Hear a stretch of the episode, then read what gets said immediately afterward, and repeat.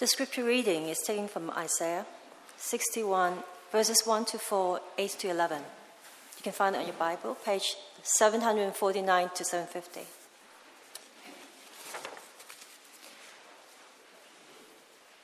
The Spirit of the Sovereign Lord is on me, because the Lord has anointed me to proclaim good news to the poor. He has sent me to bind up the brokenhearted, to proclaim freedom for the captives, and release from darkness for the prisoners, to proclaim the year of the Lord's favor and the day of vengeance of our God, to comfort all who mourn and provide for those who grieve in Zion to bestow on them a crown of beauty instead of ashes, the oil of joy instead of mourning, and a garment of praise instead of a spirit of despair. They will be called oaks of righteousness, a planting of the Lord, for the display of his splendor. They will rebuild the ancient times, ancient ruins, and restore the places long devastated. They will renew the ruined cities that have been devastated for generations. For I, the Lord, love justice. I hate robbery and wrongdoing. In my faithfulness, I will reward my people and make an everlasting covenant with them. Their descendants will be known among the nations, and their offspring among the peoples. All who see them will acknowledge that they are a people the Lord has blessed. I delight greatly in the Lord. My soul rejoices in my God, for he has clothed me with garments of salvation and arrayed me in the robe of his righteousness. As a bridegroom adorns his head like a priest, and as a bride adorns herself with her jewels. For as the soil makes the sprouts come up, and the garden causes seeds to grow, so the sovereign Lord will make righteousness and praise spring up before all nations. This is the word of the Lord.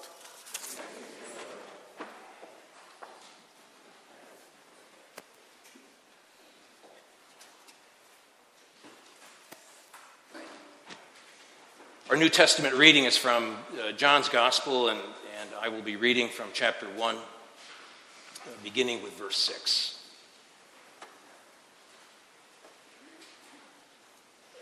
There was a man sent from God whose name was John. He came as a witness to testify concerning that light, so that through him all might believe. He himself was not the light, he came only as a witness to the light. Now, this was John's testimony when the Jewish leaders in Jerusalem sent priests and Levites to ask him who he was. He did not fail to confess, but confessed freely, I am not the Messiah. They asked him, Then who are you? Are you Elijah? He said, I am not. Are you the prophet? He answered, No. Finally, they said, Who are you? Give us an answer to take back to those who sent us. What do you say about yourself? John replied in the words of Isaiah the prophet I am the voice of one calling in the wilderness. Make straight the way for our God. Now, the Pharisees uh, who had been sent uh, questioned him, Why then do you baptize if you are not the Messiah, nor Elijah, nor the prophet? I baptize with water, John replied, but among you stands one you do not know. He is the one who comes after me, the straps of whose sandals I am not worthy to untie. This all happened at Bethany on the other side of the Jordan where John was baptizing. This too is the word of the Lord. Thanks be to God. Uh, dear friends of Jesus Christ, the, the sentence from uh, the story uh, uh that I just read uh, for you that has been with me uh, all week long and that I can't stop thinking about is the statement by John the Baptist Among you stands one you do not know. as often happens, and I assume this happens to you as well, I had never really noticed those words before. Uh, of course, they've been there all along, but for some reason, I, I just had never paid much attention. Uh, as you heard, John the Baptist is speaking to uh, a group of what should we call them? Uh, investigators uh, who have been sent from Jerusalem to the Jordan River to make a report. So they are there with their notebooks open and their pens in hand. And they are observing everything very carefully, you know, making careful observations about what they see and hear. Uh, everyone else is there for a revival. Uh, everyone else has come to hear uh, the best speaker of their generation, and then who, uh, who knows, they might allow themselves to be baptized. And most of them, it seems, uh, have chosen to be baptized. So the other people are there for, I mean, what just might be the most exciting event in their lives. Uh, but the investigators have come with a different purpose. Uh, they are there to get to the bottom of things. They want to find out the truth. They uh, listen to John the Baptist's words with uh, objectivity and uh, academic distance. You know, they're, they're not going to be moved. Uh, emotion is not what they bring. They are there to analyze. who are you? They asked John the Baptist, if, if you are not the Messiah uh, uh, or Elijah or the prophet, whoever that is, all right, then, then who are you exactly? It's, this is quite a dramatic scene. And as John, not John the Baptist, but uh, uh, John the evangelist, John the gospel writer, is putting his gospel together, he decides that this scene, think about this, this scene belongs at the very beginning of his gospel. Matthew and Mark begin with birth stories. Uh, as you all know, uh, Jesus is born to Mary and Joseph. He uh, comes into the world as a baby, and, and, and we all know how that goes. And Mark, I, I, don't know, he seems to be in such a hurry to tell the story that he doesn't bother with much of an introduction at all. He starts at a sprint and, and never lets up. Uh, but John, and, and I, am trying to get inside the mind of a, a writer here, uh, as he, he looks at all of the material that's spread out in front of him, John decides that the place to start is with this scene at the Jordan River. Among you stands one you do not know. All right, those are the words I, I, I couldn't stop thinking about uh, this week. It, it's quite a clever way to begin, don't you think? Uh, the whole gospel then becomes an explanation. All right, let, let me tell you, he, he seems to say, who this one is. Now, uh, uh you know, as a preacher, I've uh, great empathy for uh, John, John the Baptist, and John the gospel writer, I guess. Uh, many people come to church hoping that something will happen. they hope to hear a word that will startle them or a word that will bring them, you know, into the very presence of God. Uh, like the people who came to hear John the Baptist, they're open and, and receptive, and they, they really want a good message. Uh, but then there are always those who come, I don't know, how would you describe them? With their arms folded. Now, you're going to separate your arms now, but it, it, they come. Uh, they, they, come with their arms folded, and, and, and their, their scientific minds are engaged, and uh, they're somehow detached from it all because they're analyzing and they're uh, evaluating. And uh, by the way, this has been true throughout my ministry. This is not a description of, uh, of IPC. And I have to say, I don't think I was quite prepared for this when I started my ministry. When I started all those years ago, I assumed that everyone, that everyone was like me. I mean, I was no skeptic, at least not by the time I was ordained. I was a true believer. And I had thrown away my whole life, every other option, all of those other career choices, not that there were that many, but uh, all gone to do this one thing. I mean, I was all in as a young pastor. And then I was uh, too nervous to notice this on my first Sunday, and I was probably too nervous to notice it my first year uh, but slowly I became aware of the investigators. I mean, those who had been sent from Jerusalem to make a, a, a report. Uh, those uh, who were taking a good hard look at what was going on. Uh, those who would sit there on Sunday mornings as though they would have to you know, tell somebody about what they had seen. And so I began to think about them when I prepared my sermons. And, and over the years, I, I started to think like John, uh, John the gospel writer. uh, I, I, I, thought I, I, need to begin with a statement Among you stands one whom you do not know. And then this is uh, what I've tried to do uh, over the years. I, I thought I need to explain why someone might want to know him, why he is worth getting to know, and, and why he changes everything. Uh, before I go any further here, I need to point out how odd uh, this situation is in our story for today. I mean, Jesus has no star power, he has no celebrity. I mean, I wonder if you noticed that. Uh, over the years, I've, I've heard so many uh, uh, stories about people, they're usually movie stars or, or, or politicians, and, and when they walk into a room, suddenly all eyes are on them. And, and so people watch them and they can't take their eyes away and say, oh, he's getting out of a car. Oh, there she's walking. You know, how fascinating. And, and I have to say, I haven't met uh, all that many celebrities uh, over the years, but uh, one time I did meet a famous uh, TV actor. I, am too embarrassed to tell you who it was, but I, I, I became all tongue tied and I said something stupid. And, and uh, interestingly, that is not how Jesus is introduced to us. Right? Among you stands one you do not know. Uh, uh, of course, uh, when Jesus taught, and I'm thinking of later in the, the gospel story, people paid attention. As the gospels uh, put it, Jesus taught as one having authority. So clearly there was something extraordinary about him, and people came from long distances to hear uh, what he had to say, and they remembered then what he, he said for years afterward. But Jesus, and I, I think John wants us to see this, Jesus did not come into the world as a celebrity. As Isaiah predicted many years uh, before, he had no form nor comeliness that we should desire him. This is in, uh, this is in uh, Isaiah 53. Uh, there was nothing beautiful or majestic about his appearance. This is how one uh, one translation puts it, nothing to attract us to him.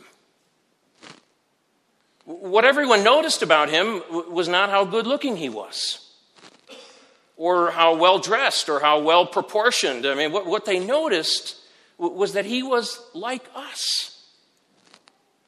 You know, we live at a time when uh, there are all sorts of reminders of social distinction and, and, and social class. When you fly, especially, uh, you can't help but notice first the platinum deluxe encrusted cardholders uh, go on board, and then the first and business class go on board. And if you travel in the U.S., then it's the military personnel. And, and then finally, the rest of us, the awful dregs of humanity, are, are, are allowed to, to get on board. And, and, and what's interesting to me, and, and I have imagined this scene by the Jordan many times over the years, that there is no VIP express lane for baptism. Right? Jesus stood in line with everyone else. He, he, he didn't ask for elite status. Right? He stood and, and, and, and waited his turn. I've always liked that about the church, too, by the way Jesus, after all, set the tone for this. I, I, I can't think of any other organization uh, that works quite this way. There, there are no special classes of membership here. You know, if, if you had a platinum membership, you could, I don't know, be first in line at coffee hour or uh, what. There's something wonderful.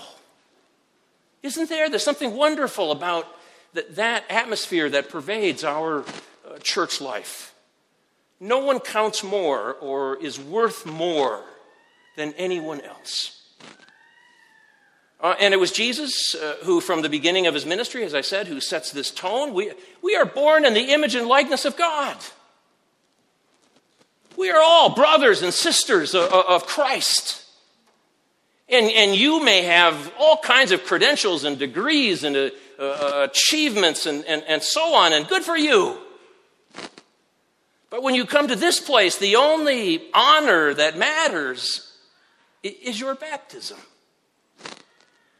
Right? The, the, the same honor, if, I mean, if you can call it that, the same honor that Jesus had uh, when he started his ministry.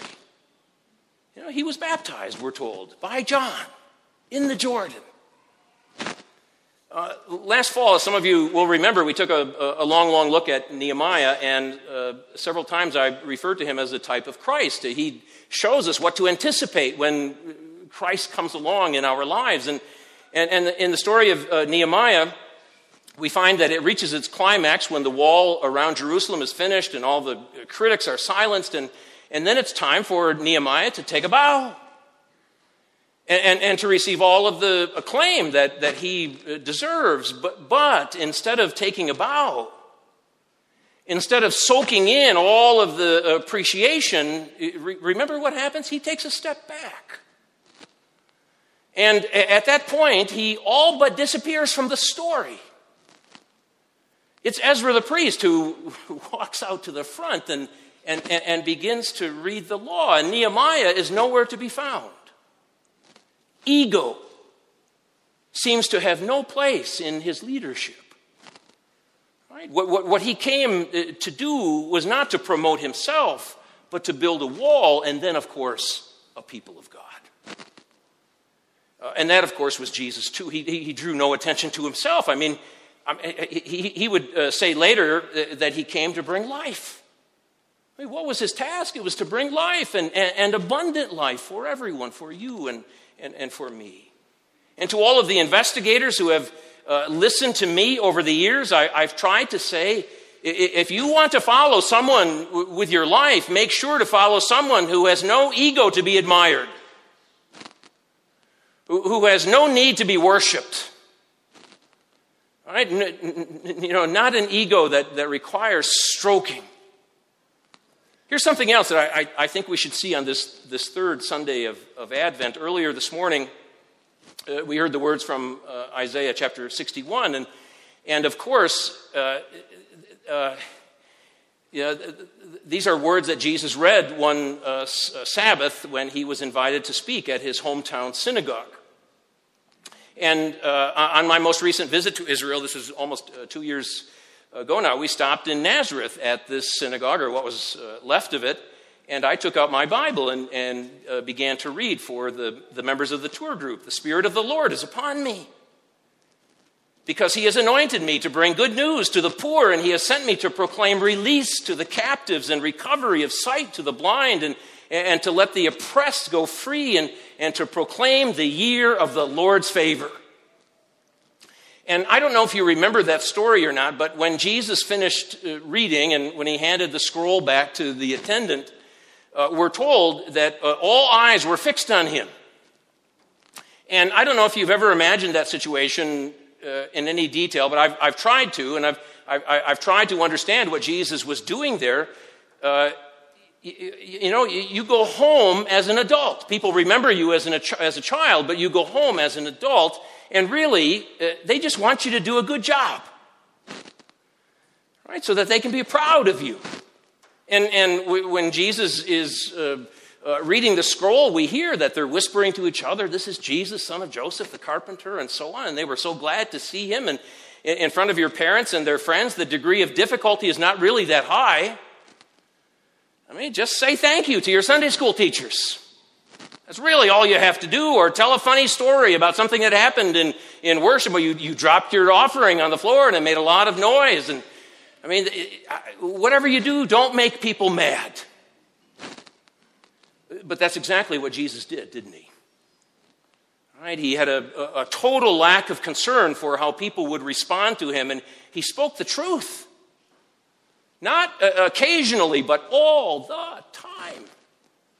He said, I, I, I, know you came here today to see how I turned out, but you need to know what God is up to in the world. And, and God is working on behalf of the poor, and God is concerned about uh, the prisoners, and, and God is determined to bring sight to the blind and, and to let the oppressed of the world go free.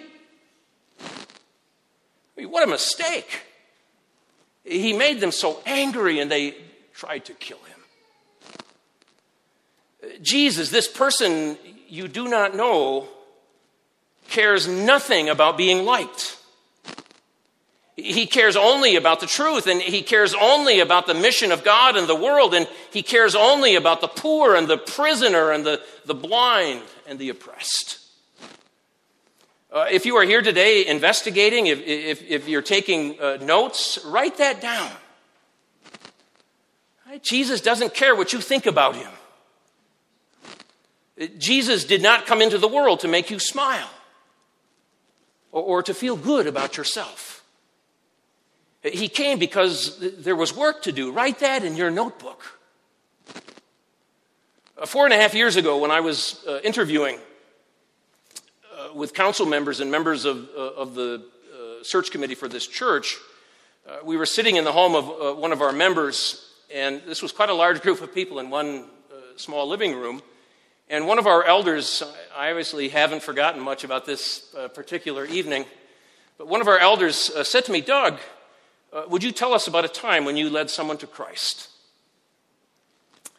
And I don't remember anymore exactly uh, what I said, but I, I do remember that my answer was not very good. In fact, I think it was pathetic. The, the, the way the question was phrased uh, is, is, not how, is not the faith language that I learned, as, as strange as that may sound. All right? It, it's not how we learn to talk about uh, our faith. Where I grew up, we, we just didn't talk about leading people to Christ, although I've just now preached an entire sermon about introducing people to the one among you, right, whom, whom you do not know. Anyway, partly because my answer to that question was so pathetic, I spent a lot of time uh, since then thinking about how I should have answered it. And uh, I know that there are no do overs in life, sadly, uh, but if I had a do over on that question, this is uh, what I would say. Uh, the last church I served had an active prison ministry.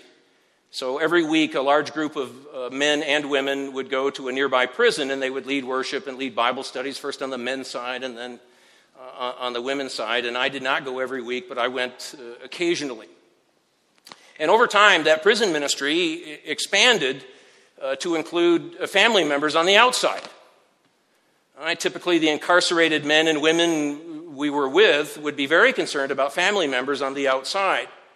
And so the church became very involved in the lives of those families, uh, especially at this time of year. It was through this ministry that I came to know a young woman named Shay Green, an African American uh, teenager who started coming to our uh, church's youth group. Uh, although I have to say, uh, no other members of youth group had uh, a father in prison no other members of the youth group faced any of the obstacles in life that Shay Green faced. I mean, not getting pregnant by age 18 was for her a substantial accomplishment in life and set her apart from all of her peers. Uh, one summer on the youth mission trip, we, we would go somewhere every summer uh, for a week of work, and I found myself painting the wall of a house with uh, Shay Green. So we had six or seven hours together in the Florida sunshine. And over the course of six or seven hours, I, I, heard the story of her life. I don't know how much painting we did or how good it was, probably not very good. Uh, but Shay Green and I had the best conversation that I have ever had.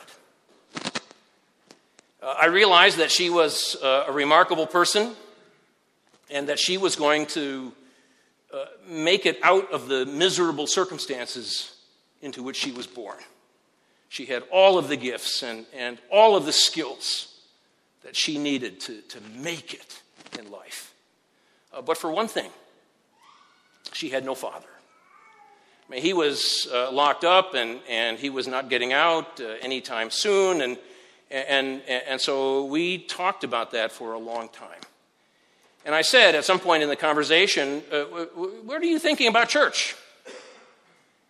And what are you thinking about youth group and all the stuff that you're hearing? Does any of that make any sense to you? And, and she said, and, and these are uh, words that keep me going on difficult days. She said, uh, I now know that I have a father in heaven, and he has never let me down. In fact, he makes it possible for me to love my father here.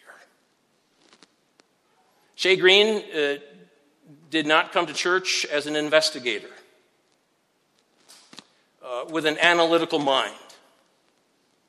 She came to church as one in need. And she listened with a hopefulness that her life might be changed and it was. So I, I don't know if you consider yourself uh, an investigator or uh, if you are more like Shay Green. Right? But whoever you are, I want to say to you that there is one among us today whom you do not know. And I am not worthy to bend down and untie his shoelaces.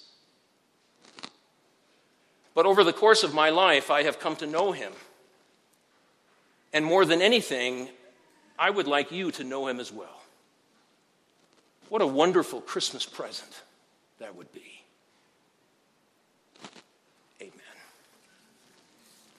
Will you pray with me? Let us pray.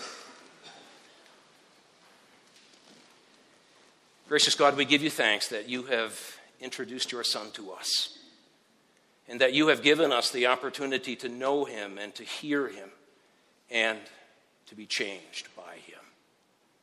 We pray that in this season of the year, when we encounter him anew and we see him as a baby in a manger, that we will see him for the way he came among us as a humble person you know, who looked like us.